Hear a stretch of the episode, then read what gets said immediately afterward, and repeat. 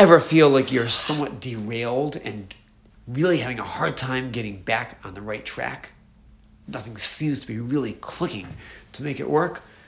This is Rabbi Yitzchak Price with another episode of Tachlis Talks, growth oriented, parsha related Torah podcasts.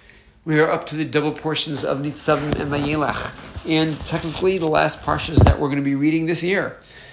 Next year, next week already will be Rosh Hashanah. Next Shabbos will be a special reading for Rosh Hashanah. Following that, we do have a few portions left to finish the book of Devarim before we start over again.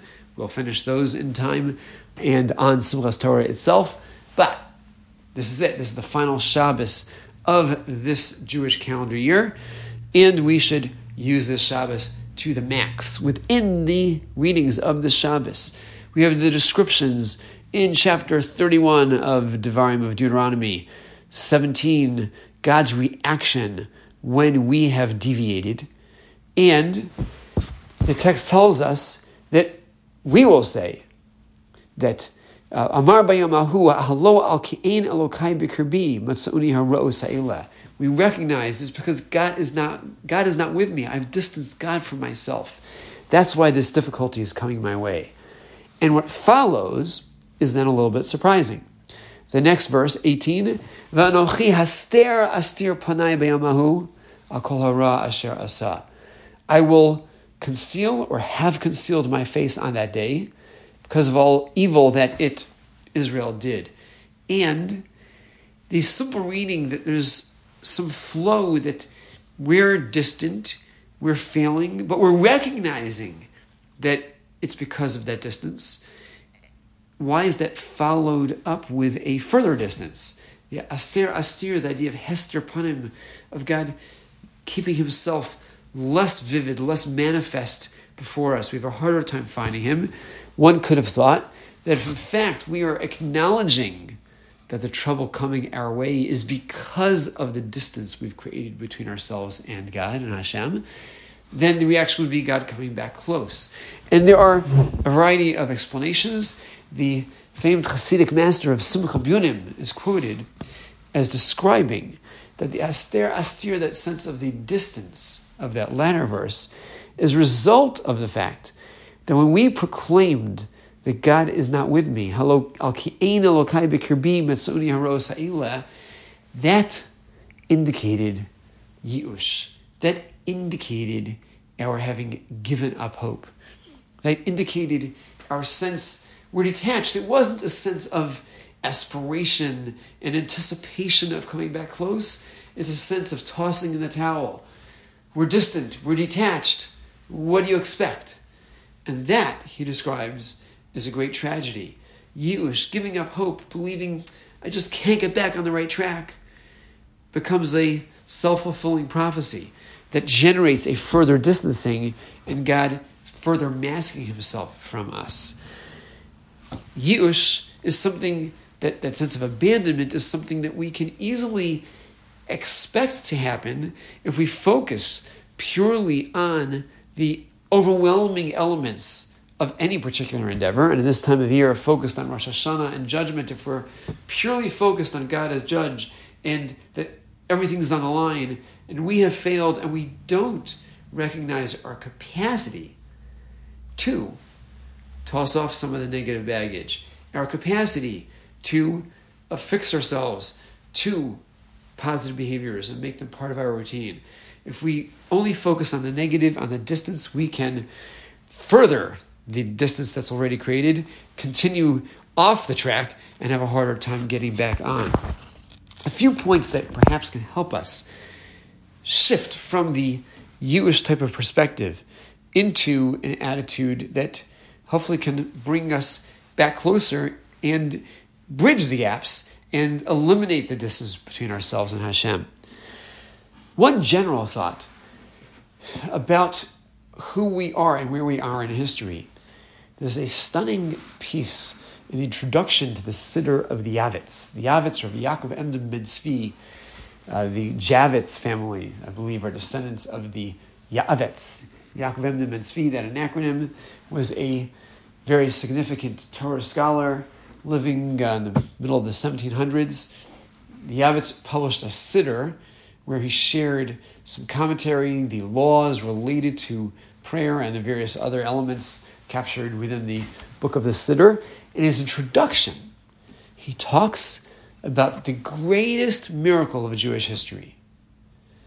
What is the greatest miracle of Jewish history?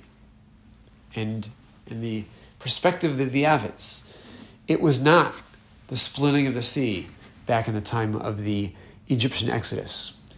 It was not the incredible Sinai experience that followed soon after that. It was not the conquest of Jericho with the walls tumbling down and our absolute easy access to that city. It was none of those particular dramatic moments, but rather is the fact that in his day, writing in the 1700s, there are still Jews who still have the traditions of an unbroken chain going back to those earliest moments of our history. There are still Jews abiding by the very same Torah. And the fact that we are still here, despite the many, many, many attempts to see to it that we would no longer be here, the fact that we are still here, despite the many, many aspects of assimilation and challenging cultures that wore away at the fabric of Jewish living. The fact that we are still here and thriving in the 1700s, says the Yavets, is the greatest miracle of history. Now, fast forward, the Yavets lived way before the pogroms of the czars. He lived way before the Cantonist decrees. He lived way before the Holocaust. He lived way before the surge of missionary movement that is eager to try to rob Jews of their absolute attachment to pure monotheism, undiluted and unconfused. He lived way before many of those attempts at undoing what we know of as a thriving, Torah infused Jewish community. And we're still here. We're still here. God's love of the Jew, God's guarantee of our survival, and our being the witnesses to that, or being the testimony to that. That's the greatest miracle, and that's worth having ourselves be able to lift up our shoulders a little bit in that sense of hey, we represent this great, great miracle. We indicate God being there with us to this very day. That's step number one in sort of a broad sense. Step number two, moving to maybe more of a personal sense. The text describes that God is there, attentive to us, b'chol kar'enu love in all of our calling out. There is no such thing as our turning to God with a pure, sincere prayer and having there be no reaction to that prayer. We can't expect that we're going to see the exact outcome we were hoping for, but prayer works. Prayer creates closeness, it bonds us with God. And there is no such thing as a prayer that is absolutely unheeded.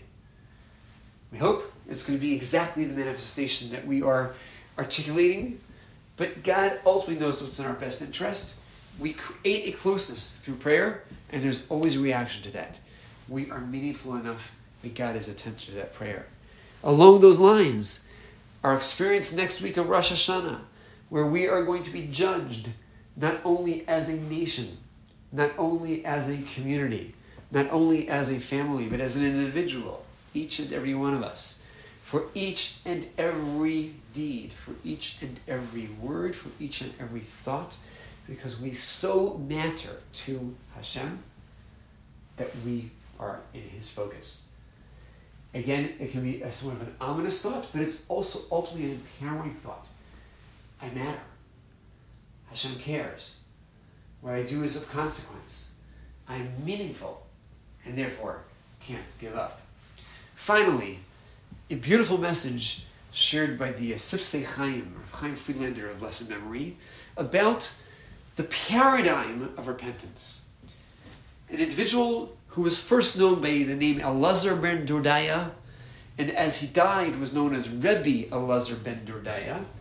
Elazar ben Dordaya is somebody described in the Talmud in the tractate of Avodah Zarah as of the lowest of the low. Somebody who was extremely corrupt, extremely immoral behavior, had him as an example of somebody that everybody would have expected there is absolutely no hope. I Recommend taking a look at the Talmud over there, uh, Avodah Zarah, page 17a, I'm thinking, but 17, uh, describes the story of Elazar ben Dordaya and describes that he was so addicted to his immoral behavior that he would put in vast, put vast financial resources, vast amounts of time and effort to secure an opportunity for a further immoral conduct. And it describes how, in one situation where it was the epitome of his immoral behavior, he came to a recognition that this is the final red line. Cross this, there's no backseas. Not going back. Never going to be able to detach myself from the immorality which is absolutely saturating every ounce of my reality. And he detached. Elazar ben Dordaya calls out to various aspects of the universe to assist him, to come to his defense, help him get out of this situation, and ultimately makes the declaration when he has the recognition, Ein hadavar talui elabi, it's up to me. It's up to me and me alone for me to desist detach, and reorient myself towards, self towards God. In the moment that he did that, he was catapulted from being Elazar ben Dordaya to Rabbi Elazar ben Dordaya. Now, on the surface level, there's no happy ending to this story because he died with this surge of emotional shift from the immorality to redirect himself toward God, towards spirituality with that, his soul departed from this world. But we who have a greater glimpse of what life is really all about understand that now his soul going up and being deemed Rabbi Eliezer ben Dordaya is being crowned with that title of rabbi and that recognition that he's being deemed a spiritual being and the exact reversal from all that negative energy being, being shifted and catapulting him to a high spiritual plane his eternity is now guaranteed. He didn't live more years on this planet. We don't know an age. But whatever it was, every extra moment on this planet is cherished as further opportunity to secure our greater eternal bond with God. His teshuva, his repentance, his shifting from the deep, deep abyss to a spiritual height catapulted him to an eternal attachment with God. The Sifsei Chaim in that work describes, though, there's another nuance over here that may be missed. Elazar ben Dordaya, the word Dordaya is a Talmudic word for the dregs, the sediment left when you've poured out the wine and the little black stuff left on the bottle, bottom of a barrel. Those dregs his name was Elazar ben Dordaya. He's like the son of the dregs. He's the dreg of society. And it's through the dregs, it's when he's the lowest of the low, in that moment of absolute spiritual failure, because he shifted. He became El Azar. El is like the word for God. Azar comes to assist, and God helps pull him out of there. He reattaches to God, as a Ben Dordaya, as a function of that low place, he's able to shift and become elevated.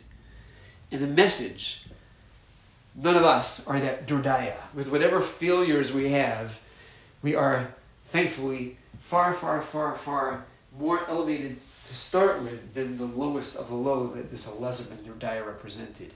And yet he managed to shift to a place of ultimate spiritual elevation. Certainly, wherever we are at, we can recognize that it's, it's difficult and that we we find ourselves having gone off that derailed we're in that derailed train and we're going and going and going, and sometimes we feel like we're charging downhill building up further and further negative energy. But as long as we haven't crossed that final red line, we're not beyond where Elazar ben Dordaya was ready to fall, we can turn it around. We can remind ourselves we're part of this picture of the greatest miracle of history. We can remind ourselves we each have the capacity to call out to God, and He is attentive to us. And El Azar, God is ready to assist, even when we're in that very lowly state. In the verse in our parsha, it described the one who felt, God is not with me, and there's no hope, and therefore there's a further distancing. But if we realize God may feel very distant, but He is with me, there may be many barriers, but they are ultimately surmountable, then there once again is that hope, reconnecting, having a greater awareness of God in our lives, which will just continue to build up greater capacity to reattach ourselves to Him and find greater attachment and recognition of Him in our lives and keep cycling up as such. And in so doing, using this last week of this year to bridge the distance between our derailed avenue and the proper track, ultimately get back on that track and become the type of people who'll be far more likely to achieve our tachlis.